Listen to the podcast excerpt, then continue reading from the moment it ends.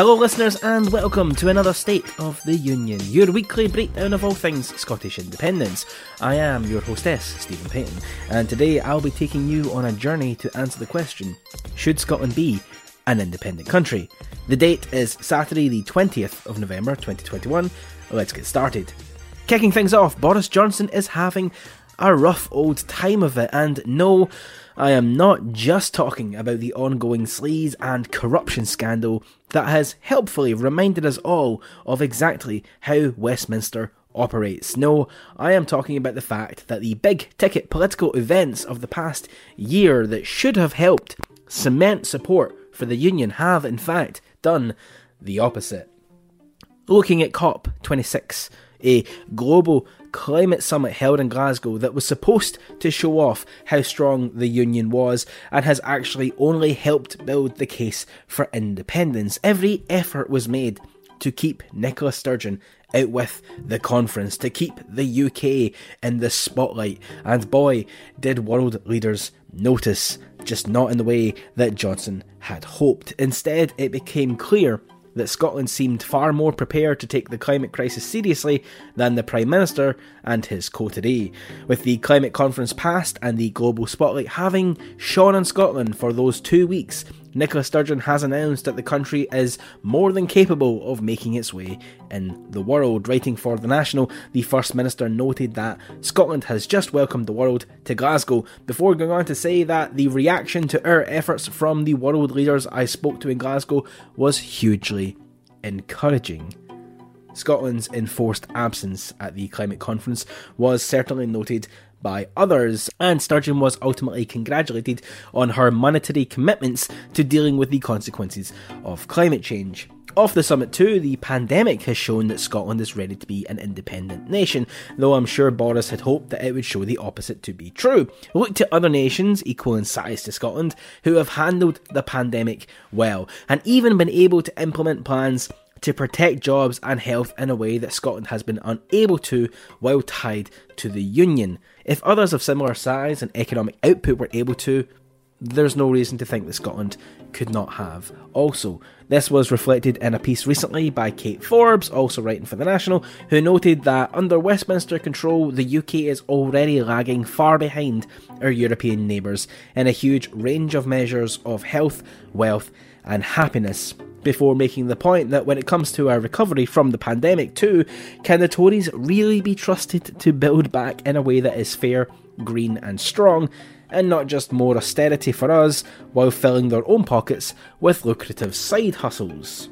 After all, what steps were taken during the pandemic that could not also have been taken by an independent Scotland? So, Sorry, Boris, but neither the UK's response to the pandemic nor the climate summit will be the propaganda tools you had clearly hoped they would be. And who knows, maybe they could have pulled it off, if not for the fact that the UK is currently being led by an Etonian mess of a Prime Minister.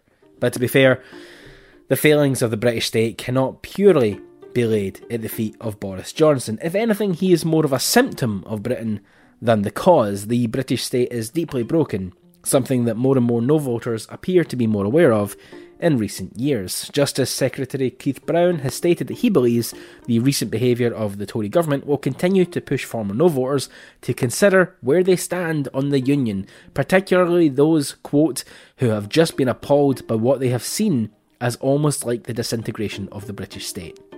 Whether it's proroguing Parliament or signing an international treaty you then renounce two minutes later, or some of the behaviour of the Tory party, I think those people are turning away from the prospect of a UK which they formerly respected as an international actor and they have lost respect for it. I think that would probably enhance the number of people looking to vote yes at a future referendum. And that makes complete sense to me.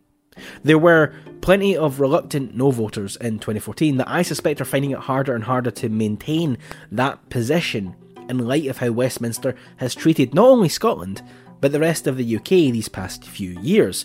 Particularly at a time when the Johnson government has been trying to smash its way through the devolution agreement with brute force to get what he wants. I'm referring, of course, to the Internal Markets Bill, amongst other things, which has letting the UK government override decisions made by the Scottish Parliament in favour of their own standards.